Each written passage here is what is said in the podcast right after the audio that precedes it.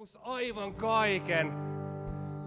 Ei silleen semmosena kiiltokuvan versiona. Tää uskon elämä, nämä hengelliset asiat, kristillisyys on semmoista niin kuin ikonitaidetta, ainakin mun päässä monta kertaa. Sitä seurakunta kuvaa, sellaista jotenkin mun omia mielikuvia. Mutta onko mulla oikeasti mun sydämessä tieto siitä, että 2000 vuotta sitten Jeesus Kristus meni ristinpuulle mun syntien takia. Ei silleen niin kuin filosofiana, ei silleen niin kuin hyvänä ajatuksena, joka antaa mulle optimistisen elämän asenteen, vaan että historiassa on tapahtunut jotain. Historiassa on tapahtunut joku teko, jotain on tapahtunut, jolla on merkitystä tänään sen kannalta, mitä mä ajattelen Jumalasta, mitä mä kannan itteeni, mikä on mun elämän pohja ja peruste? Mitä mun hengellisyys? Mitä mä ajattelen muista ihmisistä? Mitä mä ajattelen ikä, ian kaikkisuudesta? Mitä mä ajattelen koko maailmasta? Mikä on mun maailmankuva? Ymmärräks mä se, että historiassa on tapahtunut jotain, joka tarkoittaa tänään jotain merkityksellistä, konkreettista tänään mulle?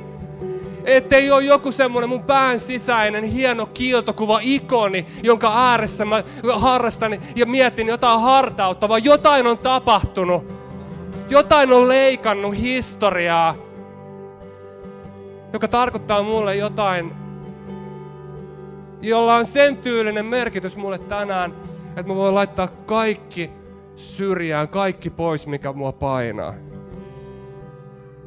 Koska ne asiat, mitä meitä painaa, niin ne on konkreettisia asioita. Ne on käytännöllisiä tilanteita.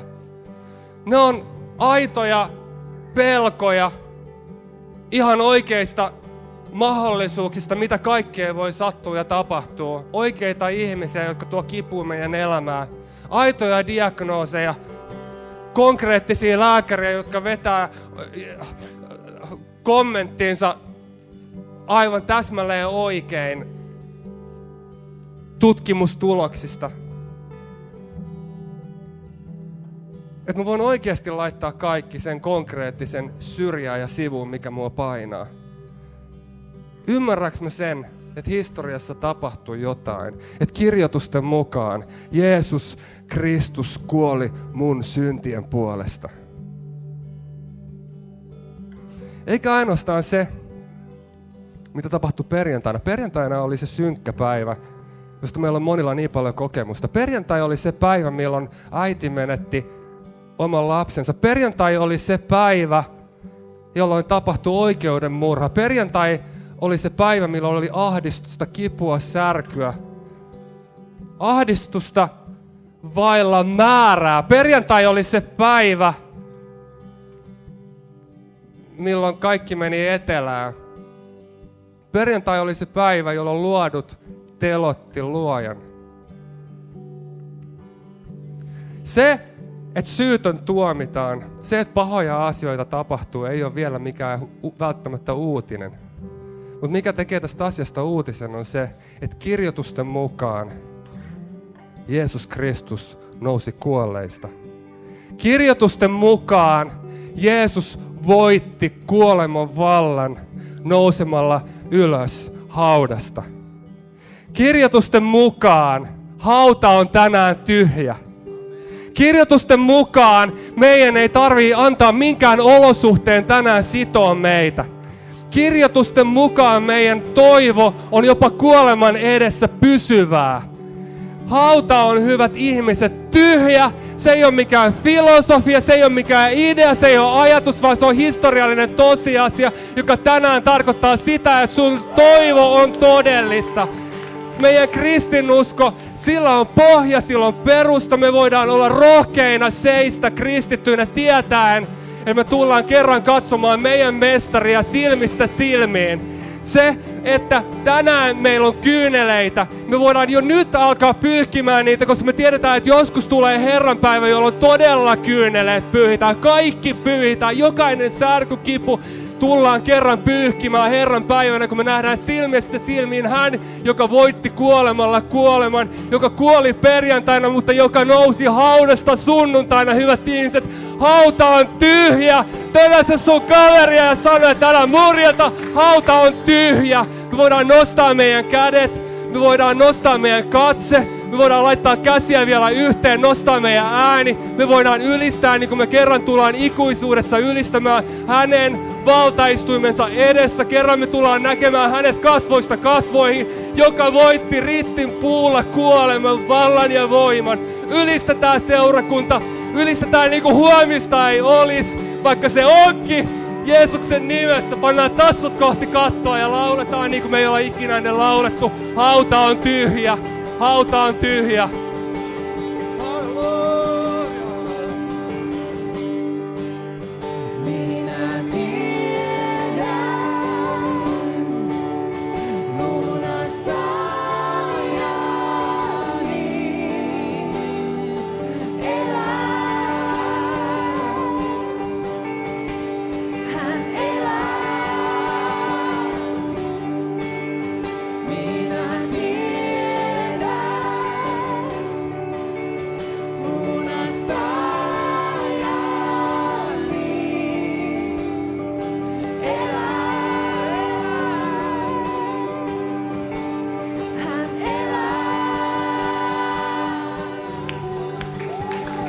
Hauta on tyhjä.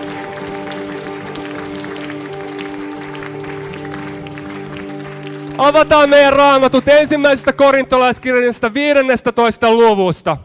Kuinka monta skeptikkoa meillä on talossa? Onko mä ainut, joka suhtaudun asioihin skeptisesti välillä? Kuinka moni täällä on epäily joskus jotain? Me ollaan hyvässä seurassa. Kuinka moni on epäily? Okei, toi oli aika halpa kysymys. Kaikki on epäily joskus jotain. Kuinka moni on epäily joskus jotain raamattuun liittyvää asiaa? Kuka, okei. Okay. Kuinka moni on epäily joskus, että oikeasti, ihan oikeasti, oikeasti, siis nyt aikuisten oikeasti, unohdetaan semmoinen niin pyhäkoulu, seurakunta, kenre vähäksi aikaa. Jätetään roolit sivuun. Kuinka moni on joskus epäillyt sitä, että oikeasti joku ihminen joskus voisi nousta kuolleesta. Nyt, nyt mä en tarkoita sitä, että joku voisi ku, koomasta palata takaisin.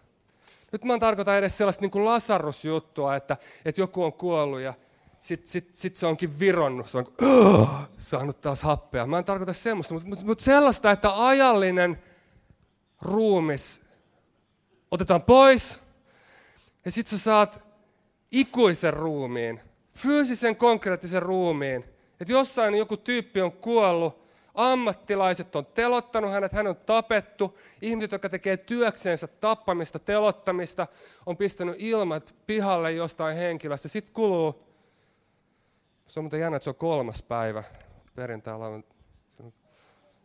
Mutta joo, se on toinen kysymys.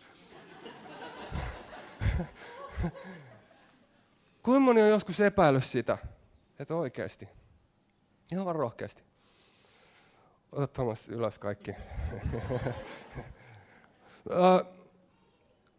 mä oon epäillyt sitä, ja mä oon epäillyt sitä paljon.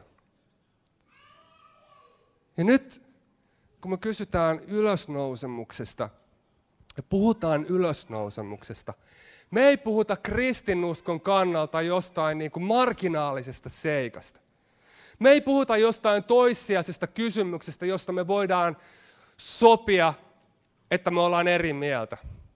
Agree to disagree. Tämä ei ole sen kaltainen kysymys. Paavali ensimmäisessä korintolaiskirjeen 15. luvussa sanoo näin.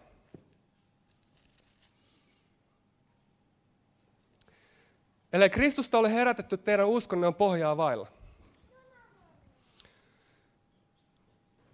Isä meidän rukous niin kuin höyrypään loru. Tai se kohta, kun häissä luetaan, että suurin on rakkaus ja kaikki se kestää ja kaikki se kärsii. Se on jonkun huijarin keksimä värssy, jolla on pohja pois. Tai jos ylösnousemus ei olisi tapahtunut, niin jokainen hetki, kun me ollaan nautittu ehtoollista, on ollut vain joku niin kuin kummallinen rituaali.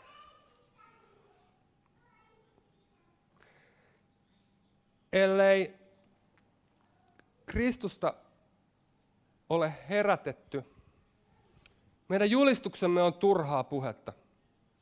Turhaa teidän uskonne.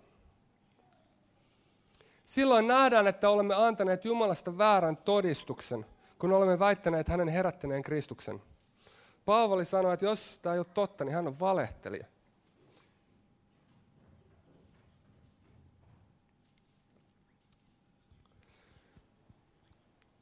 Paavali lataa kaikki yhden kortin varaa. Jos ylösnousemus on totta, niin se toisaalta todistaa sen, että kaikki mitä Jeesus sanoi, on älyttömän merkityksellistä. Se, mitä Jeesus sanoi itsestänsä, olisi totta. Kaikki kummallisetkin asiat, mitä hän teki, saavuttaisi aivan huikean merkityksen, jos ylösnousemus olisi totta. Mutta jos ei, niin kristinusko olisi maailman historian suurin vedätys. Paavali jatkaa, jos me ollaan laitettu meidän toivo Kristukseen ainoastaan tämän elämän ajaksi, me ollaan ihmisistä säälittävimpiä. Me ollaan säälittävimmistä säälittävämpää porukkaa. Mitä tulee ylösnousemukseen, siihen, että onko se uutisankka vai onko se aito oikea uutinen. Paavali laittaa kaikki munat yhteen koriin. Kaikki on ladattu siihen kysymykseen. Me voidaan ajatella, että hei, eikö se ole vähän epäreilua, että koko kristinuskon totuusarvo on jonkun 2000 vuotta vanhan ihmeen varassa. Eikö se ole epäreilu? Eikö silloin ihmisten maailmankuva ollut myyttinen? Niiden oli helppo hyväksyä tämmöinen ja jopa todistaa sen asian puolesta, koska ihmeet oli niille vaan arkeen. Ne ajatteli maailmasta silleen. Ja nyt me tiedetään tällä hetkellä maailmasta niin paljon, tiede on antanut meille niin paljon lisätietoa, että meidän on yksinkertaisesti mahdotonta vastaanottaa ajatusta siitä, että joku voitaisiin herättää kuolleista fyysiseen ruumiiseen, joka on ajaton, joka ei ikinä vanhene, joka elää ikuisesti. Sitä on mahdoton käsitys. Sen lisäksi niin se yksinkertaisesti ei sovi meidän arkielämään. Se ei ole meidän kokemuspiirissä oleva idea tai asia. Mun mummo kuoli seitsemän vuotta sitten. Ja tiedättekö mitä? Mä en ole nähnyt mummoa sen jälkeen. Mä oon aika varma, että kukaan tässä huoneessa ei tänään tunne jotain ihmistä, joka olisi nähnyt ylösnouseen sukulaisen tai ystävän. Vai onko jotain henkilöä? Tämä ei yksin... No, jutellaan tuossa jälkipäin. Mulla on sellainen konsultaatio. Paljon puhelinnumeroa, mihin me voidaan yhdessä soittaa. Tämä ei yksinkertaisesti sovi meidän maailmankuvaan. Me voidaan sanoa, että noin yleisesti ottaen ihmiset ei nouse kuolleista. Ja nyt meille ehdotetaan, että koko homma roikkuu yhden kortin varassa, yhden ihmeen varassa. Mitä me voidaan tästä tietää? Tänään me kysytään kaksi kysymystä.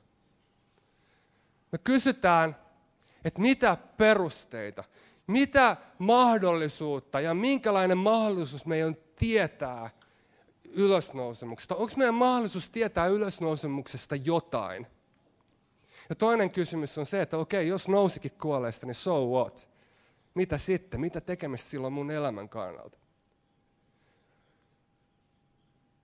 Mitä me voidaan tietää? Ja nyt varoituksen sana, kun me puhutaan siitä, että mitä me voidaan tietää, niin se, että jos sä tiedät jotain, niin ei tarkoita vielä yhtään mitään. Se on hyvin tyypillistä ja tavallista meille ihmisille, että me tiedetään esimerkiksi, että meillä ei ole varaa ja silti me käytetään luottokorttia. Se, että me tiedetään jotain, ei välttämättä millään tavalla ohjaa meidän elämää ja toimintaa. Sen takia niin mielenkiintoista, kun onkin tänään kysyä, että mitä me voidaan tietää ylösnousemuksesta, niin kysymys on syvempi. Ja mä ehdotan ja väitän, että pyhän hengen täytyy tehdä jotain meissä tänään. Pyhän hengen täytyy koskettaa ja täyttää meidän sydän, meidän henki, meidän tietoisuus ylösnousemuksen todellisuudella. Mutta siitä me puhutaan kohta lisää. Kysymys, mitä me voidaan te- tietää ylösnousemuksesta? Paavali kirjoitti korintolaiskirjeen seurakunnalle, jonka hän oli itse oman lähetystyönsä kautta istuttanut ja perustanut.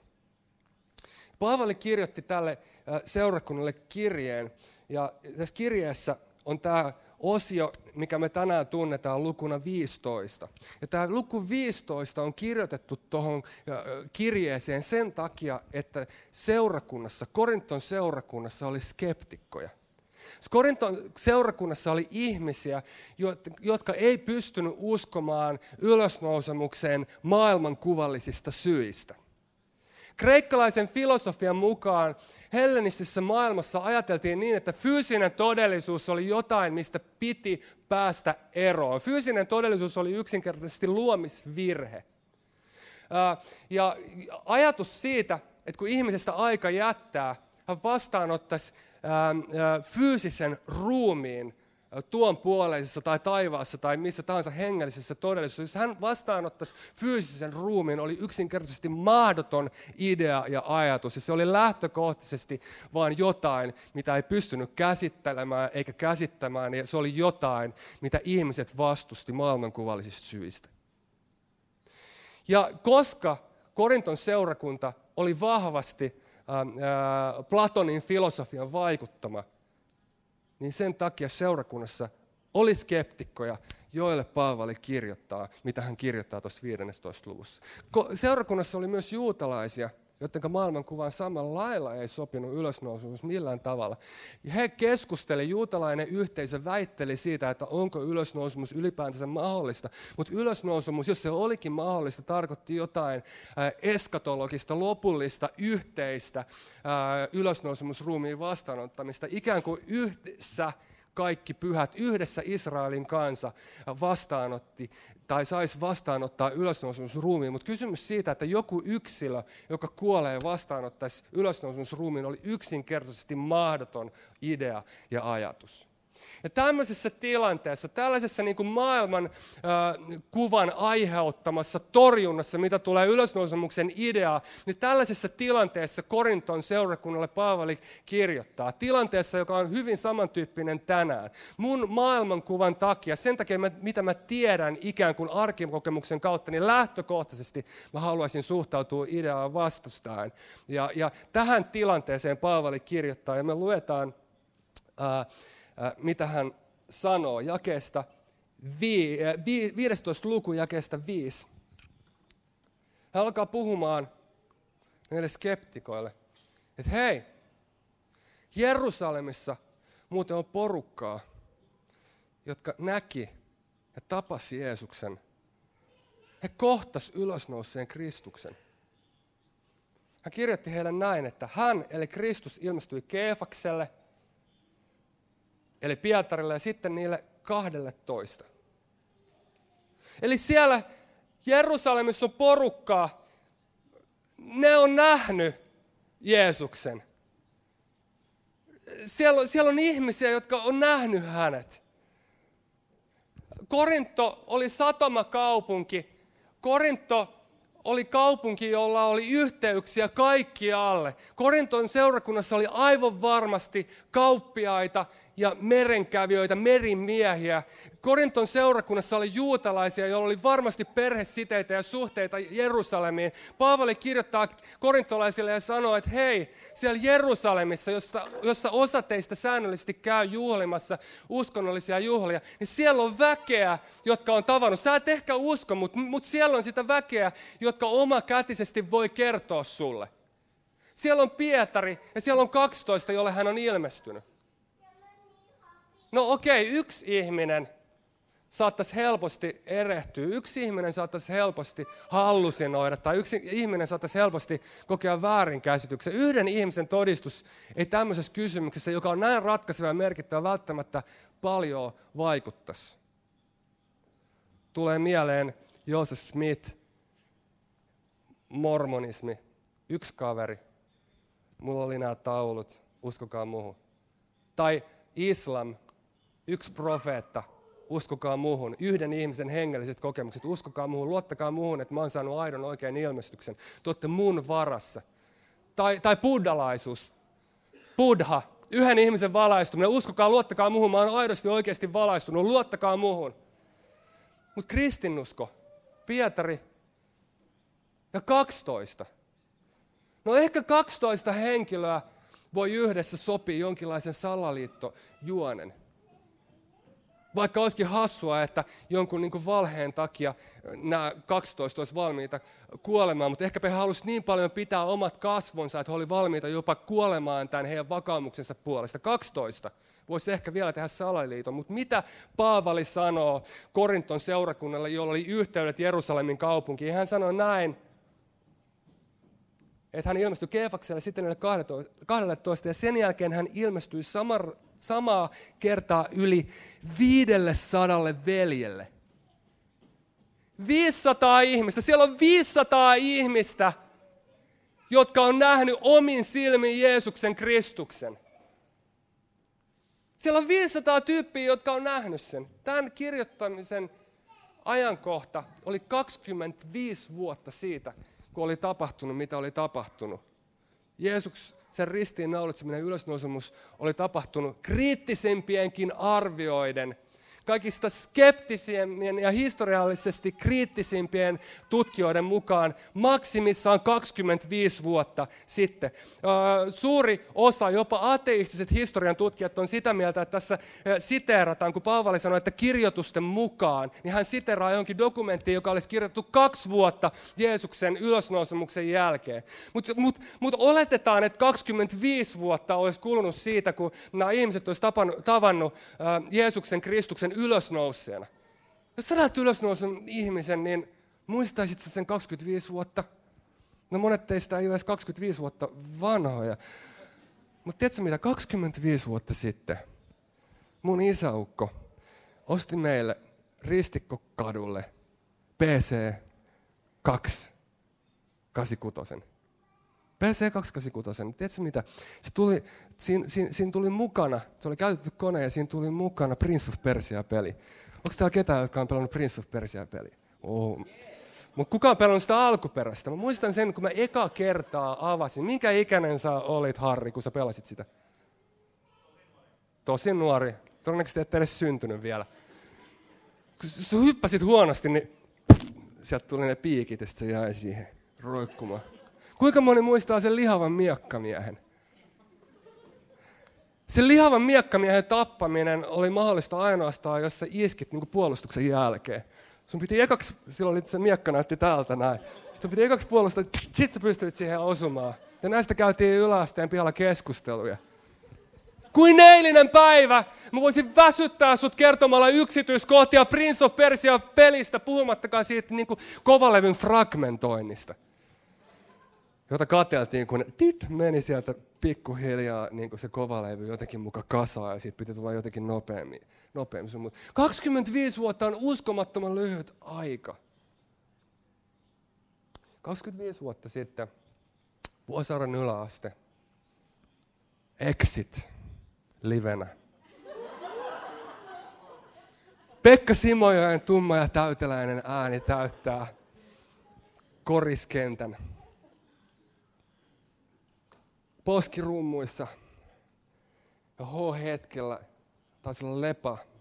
Muistaakseni Lepa, lead-kitaristi, ottaa Coca-Cola-pullon ja käyttää se slaidina. Ja koko koulu on polvillaan tämän kitarasankarin edessä. Ja evankeliumia julistetaan. Mitä rakkaus on, sitä kauan hain. Tietääkö kukaan? Valhettako vain? 25 vuotta sitten, jos sä oot nähnyt ihmisen, jonka sä tietämällä tiedät, että hänet tapettiin, ammattilaisten toimesta varmistettiin miakalla, äh, keihällä, kyljestä työntämällä keihäs hänen keuhkoihinsa. Haavasta valu verta ja vettä. Haudattiin äh, rikkaan miehen hautaan suljettiin kivellä, sinetöitiin, koska pelattiin haudan ryöstäjiä. Pilatuksen toimesta laitettiin vartijat vartioimaan ovea. Tämä kaveri, joka oli niin paljon tuonut toivoa, jota kansanjoukot seurasi, joka oli tunnettu henkilö, ilmestyy sulle. Se lääketieteellinen tila, jossa Jeesuksen olisi täytynyt olla, jos hän olisi vain vironnut henkiin, oli semmoinen, että hän ei olisi pystynyt aloittamaan kansanliikettä, minkä hän aloitti. 1800-luvulla yksi tutkija kommentoi Jeesuksen mahdollista tilaa näihin niin virkoamisteorioihin ja sen koommin ei kukaan itsensä vakavasti otettava historian tutkija ole enää ehdottanut, että Jeesus olisi vironnut henkiin. Se on ainoastaan niin populaari tiet, väite, joka löytyy jostain interwebin syvyyksistä, mutta sillä ei ole mitään tekemistä historian tutkimuksen kanssa. Itse asiassa konsensus on tänään sen puolella, että nämä henkilöt oli täysin vakuuttuneita siitä, että Jeesus Kristus oli noussut kuolleista, ottamatta kantaa siihen, että mikä sen uskon aiheutti heissä, niin konsensus on tänään sen puolella, että nämä henkilöt, alkuseurakunta oli täysin vakuuttunut. Miten me selitetään tämä? Teoriaa ei ole vielä annettu. Me puhutaan maailmankuvan muutoksesta on tutkittu paljon sitä, että minkä takia kristinusko levisi, miten se levisi. Ja jatkuvasti nostetaan esiin tämä vakaumus, joka täällä alkukirkolla ja alkuseurakunnalla oli ylösnousemukseen. Tämä idea oli niin outo siinä ja niin vastustettava lähtökohtaisesti siinä yhteiskunnassa, ja tämä oli niin erikoinen idea ja ajatus, ja tämä niin vakaa vakaumus siitä, että Jeesus oli noussut kuolleista, nostetaan niin kuin suurimmaksi tekijäksi, minkä takia kristinusko levisi, miten se levisi. Jos me ajatellaan, että yhteiskunnallisesta näkökulmasta, että millä tavalla ihmisten maailmankuva muuttuu, niin siihen tarvitaan sukupolvia – jos me ajatellaan suomalaista yhteiskuntaa sotien aikaan, me oltiin aika kristillinen kansa. Meidän maailmankuva oli noin niin kuin yhteiskunnallisesta näkökulmasta katsottuna kristillinen. Presidentti pyysi niin kuin esirukousta sotatilanteiden takia ja se oli aivan normaali tila. Ja nyt meillä on ollut nopeatakin nopeampaa sekularisaatiokehitystä Suomessa. Meillä on mennyt jo kolme sukupolvea sodista – ja tilanne on tällä hetkellä niin kuin maksimissaan 50-50. Me ollaan puoliksi sekulaarinen yhteiskunta ja puoliksi, puoliksi kristillinen. Mikä selittää sen muutoksen? Mikä selittää sen vakaumuksen muutoksen? Mikä selittää sen, että näiden ihmisten maailmankuva niin kuin ikään kuin poksahti veitsellä leikaten? Mikä sen selittää? Keskustelu tietenkin jatkuu. Mä haluan tänään seistä näiden ihmisten vakaumuksen puolesta, jotka on ainoita henkilöitä, jotka ilmoittaa tai väittää sanovansa ja omistavansa ensikäden tietoa tästä tapauksesta ja tästä tilanteesta. Julkinen dokumentti, Paavali olisi jäänyt saman tien kiinni, jos niitä 500 ei olisi löytynyt, niitä 500 vakuuttunut.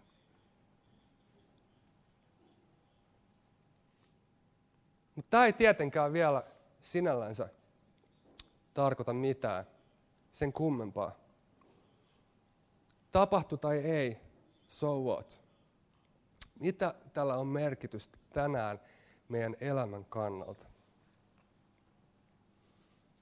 Me luetaan lisää Paavalin kirjeestä. Mikä merkitys tänään on meidän elämän kannalta – ylösnousemuksella.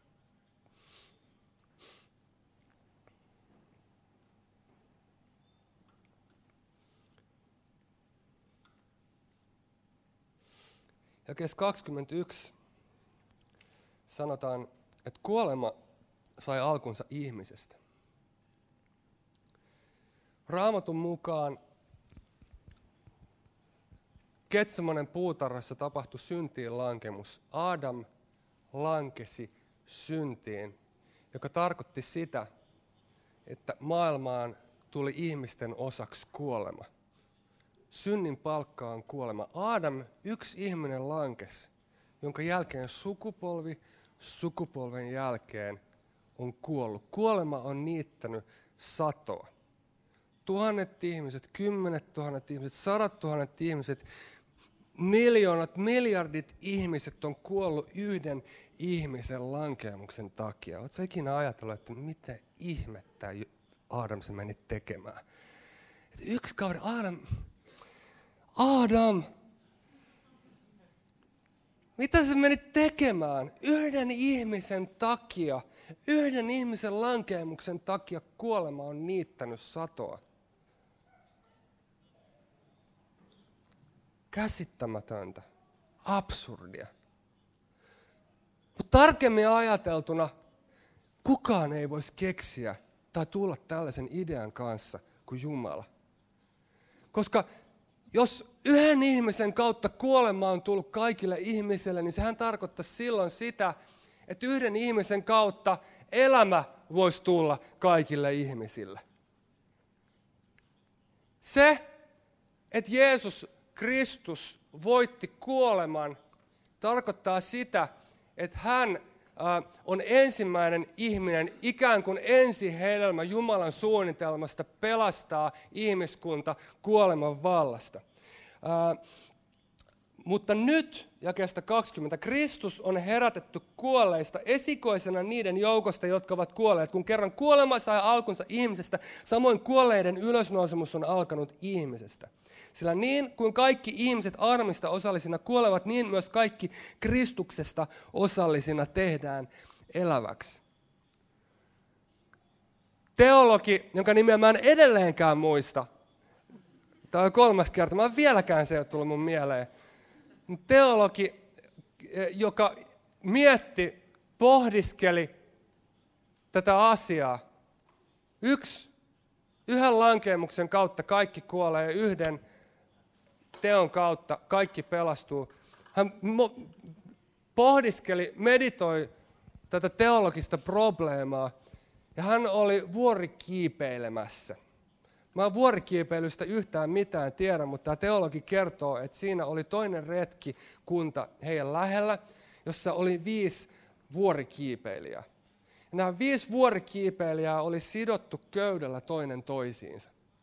He lähti nousemaan, he nousi jyrkkää rinnettä ja kuinka ollakaan pahin tapahtui tämä viides vuorikiipeilijä tästä niin kuin toisesta retkikunnasta, Lipes. Hän äh, liukastui ja putos rinnettä alaspäin, joka johti siihen, että myös äh, toisena oleva Lipes ja ikään kuin dominoefektin omaisesti se meni eteenpäin. Ja koko porukka oli menossa kohti varmaa kuolemaa. Se kaveri, joka oli tämän retkikunnan ensimmäinen, oli kaikista vahvin ja kokeneen kiipeilijä. Hän näki, mitä oli tapahtumassa. Ennen äh, kun äh, tämä köysi olisi vetänyt koko porukan varmaan kuolemaan, niin hän iski kirveen tai hakun tai mitä ikinä niillä onkaan siellä, tai kättä pidempään niillä onkaan mukana. Se iskee sen kaikella voimallansa äh, vuoren seinään. Tämä köysi puristaa häntä sillä tavalla, että, että kauas kuuluu hänen niin kuin katkeavien kylkiluittensa paukahdus. Hänet konkreettisesti käytännössä muserretaan ja rutistetaan sen painon voimasta, jolla tämä köysi vetää häntä alaspäin. Mutta kaikesta huolimatta hänen otteensa pitää joka tarkoittaa sitä, että kuluu hetki ja kaikki tapahtuu kuin hidastetusta filmistä. Tämä toinen kaveri, joka on tämän vahvimman kiipeilijän takana, saa kovaa maata jalkojensa alle, joka tarkoittaa sitä, että seuraava saa otteen, joka tarkoittaa sitä, että neljäs saa otteen, joka tarkoittaa sitä, että koko porukka pelastui sen takia, koska ensimmäisen miehen ote piti. Se, että Jeesus Kristus on noussut kolmantena päivänä kuolleista, voittanut kuolemalla kuoleman vallan. Se tarkoittaa sun ja mun kannalta sitä, että kuolema on voitettu, pelastus on tullut jo. Me ollaan konkreettisesti tässä ajassa nähty jo pelastuksen ensihedelmä. Kun me katsotaan kuolemaa, jos me ajatellaan kuolemaa tai me nähdään kuolema, katsotaan sen mahdollisuutta silmästä silmään, me nähdään samalla hetkellä, että ensimmäisen kaverin ote pitää. Hän on ikään kuin esikoinen ensimmäinen meistä, jonka Jumala on pelastanut. Meidän toivo on hurja ja huikea, kun me tiedetään, että Jeesus Kristus meidän ajassa, meidän historiassa on ylös nousema, noussut kolmantena päivänä kuolleista. Mitä se tekee meistä? Minkälaisia ihmisiä meistä tulee? Jos me pystytään katsomaan kuole, kuolemaa silmästä silmään, menettämättä toivoa. Mitä se tarkoittaa meidän pelkojen suhteen? Minkälaista asennetta se tarkoittaa meille, jos edes kuolema, edes kuoleman mahdollisuus ei lannista meitä tai poista meiltä meidän toivoa? Meistä tulee järkähtämättömiä ihmisiä. Me armeija, joka koostuu sotilaista, jotka ei pelkää kuolemaa, on se armeija, joka kylvää viholliseen suurimman pelon. Runoilija George Herbert 1700-luvulla sanoi huikeen, kirjoitti huikeen värssyn. Hän sanoi, että aikaisemmin kuolema oli telottaja, mutta evankeliumi on tehnyt hänestä pelkän puutarhurin. Aika hienosti sanottu. Ja biisin arvoinen laini.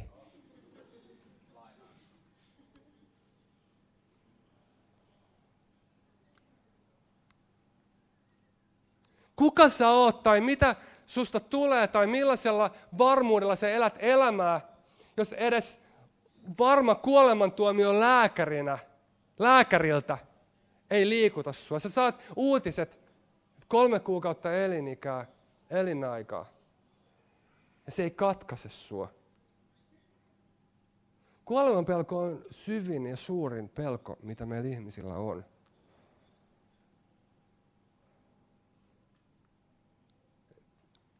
Optimistisella elämän asenteella me päästään yllättävän pitkälle. Mutta paraskaan optimismi ei auta meitä, kun me katsotaan kuolemaa silmistä silmiin. Ylösnousemus tarkoittaa sitä, että me voidaan olla varmoja siitä, että kun me ollaan Kristuksessa, Jeesuksessa, meitä ei kohtaa mikään kadotustuomio. Voidaan olla varmoja, että sama henki, joka herätti Jeesuksen Kristuksen kuolleista, sama henki on luvattu meille. Se sama henki tekee eläväksi meidän kuolevaiset ruumiimme. Te, jotka olette Kristuksessa – Paavali sanoo, teidät herätetään. Minkä takia me nautitaan ehtoollista? Sen takia, että me muistutetaan itseemme siitä, että me ollaan osallisia hänen kuolemasta. Me syödään ja juodaan hänen ruumistansa ja juodaan hänen vertansa sen takia, että me tiedetään, että me ollaan osallisia hänestä, hänen persoonasta. Minkä takia me käydään seurakunnassa? Sen takia, koska seurakunta on lupaus tulevasta. Seurakunta on merkki äh, Jumalan pelastuksesta. Seurakunta on merkki meille tässä ajassa tänään siitä, että me ollaan osa Kristuksen ruumista. Vaikkakin epätäydellisinä, seurakunta on lupaus siitä, että kun me ollaan hänessä, kuolema, valta on voitettu. Seurakunta nostaa seisomaan, bändi voi tulla lavalle.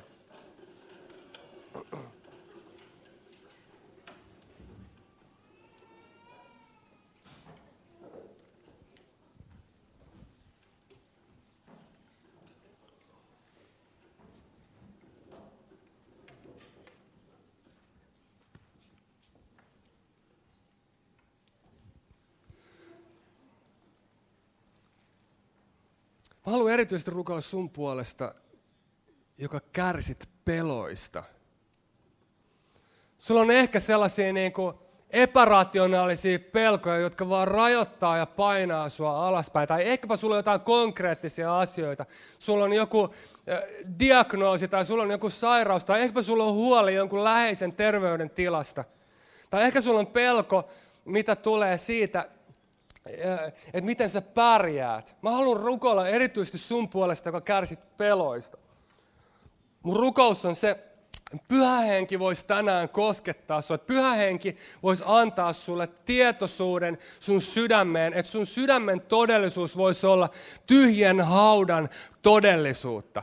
Että sä voisit olla vapaa peloista, sä voisit ymmärtää, että Jumalaa Jeesusta motivoi ristin työssä rakkaus. Hän rakasti sua ja rakkaudessa ei enää ole mitään pelko. Se on kaikki maksettu, se on kaikki pois pyyhitty, se on hoidettu. Ja sä voisit tietää, että Jumala hoitaa, hänellä on suunnitelma, hänellä on tulevaisuus ja toivo sua varten varattuna. Että Jeesuksen nimessä sä voisit olla vapaa sun peloista ja sä voisit elää sitä elämää, joka Jumalalla on sua varten varattuna. Jeesuksen nimessä mä haluan julistaa jokaiseen sydämeen vapautta peloista. Pelon henki saa väistyä Jeesuksen nimessä jokaisesta sydämestä.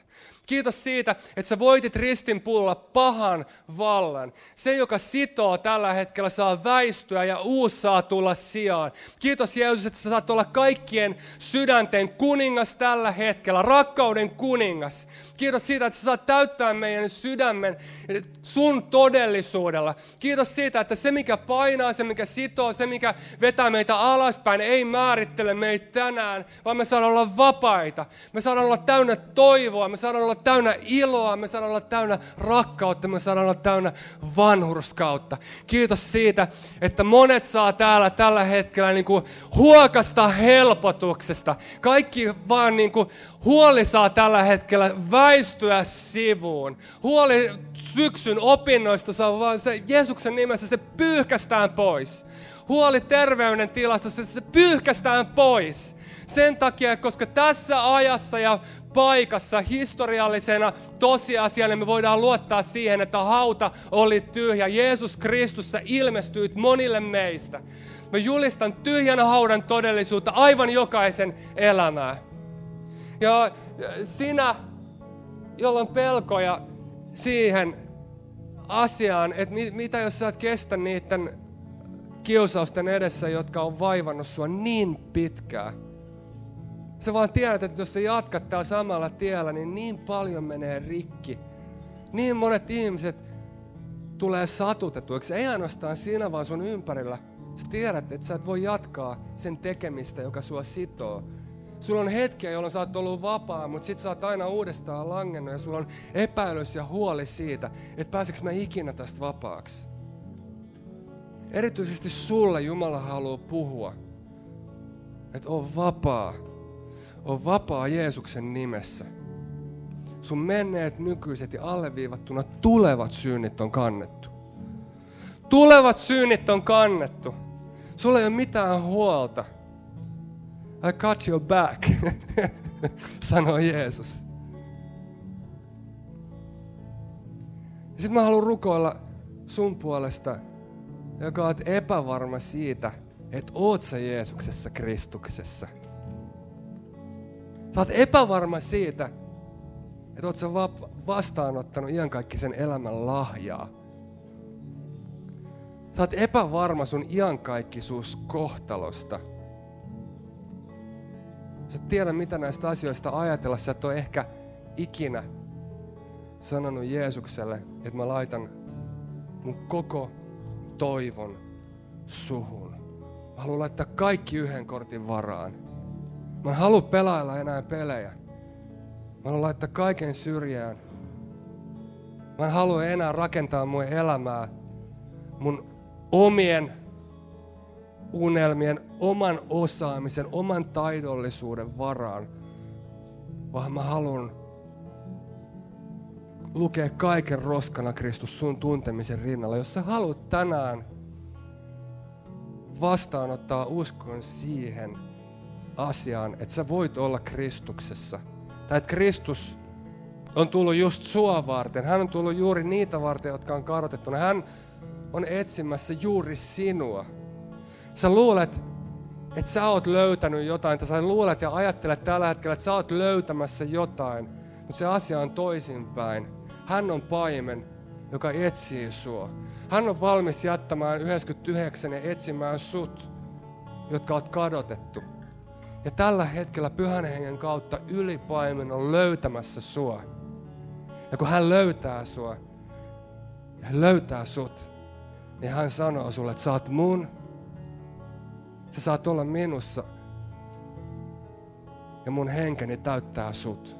Jos sä haluat vastaanottaa ihan kaikki se elämän lahja, niin nosta saman tien käsi korkealle ylös. Mä haluan rukoilla sun puolesta.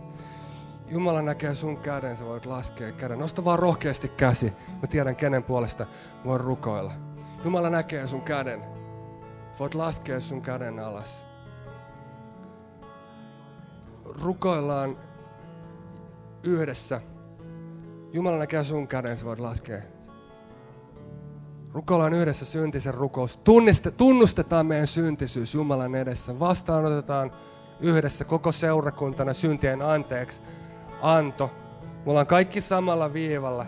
Me tarvitaan tänään evankeliumia. Evankeliumi sai meidät liikkeelle. Evankeliumi on se, minkä takia me ollaan matkalla. Mutta evankeliumi on myös se, mikä vie meitä tästäkin edelleen eteenpäin. Sen takia me tarvitaan kaikki yhdessä syntisen rukousta. Me ollaan kaikki samalla viivalla, olit se ensikertalainen tai ollut jo tuhat vuotta näissä keimeissä. Me yhdessä rukoillaan syntisen rukous. Ja se tarkoittaa meidän kaikkien osalta sitä, että me saadaan olla vapaita siitä, joka sitoo meitä. Mä rukoilen ja rukoilkaa mun perässä. Rakas Jeesus. Rakas Jeesus, Kiitos, että sä menit ristin puulle kiitos, että sä menit ristin puolelle. ja otit mun rangaistuksen. Ja otit mun rangaistuksen. Kiitos Jeesus, Kiitos Jeesus, että sä annat mulle anteeksi kaiken. että Sä annat mulle anteeksi kaiken. Kiitos Jeesus, Kiitos Jeesus. että pahan valta on voitettu. että Pahan valta on voitettu. Kiitos Jeesus, Kiitos Jeesus. iän kaikki sen elämän lahjasta. Ihan kaikki sen elämän lahja. Kiitos Jeesus, Kiitos Jeesus. että sä löysit mut Että sä löysit mut ja otit mun perheen jäseneksi. ja otit mut perheenjäseneksi. Kiitos Jeesus, Kiitos Jeesus. että mä saan olla sinussa.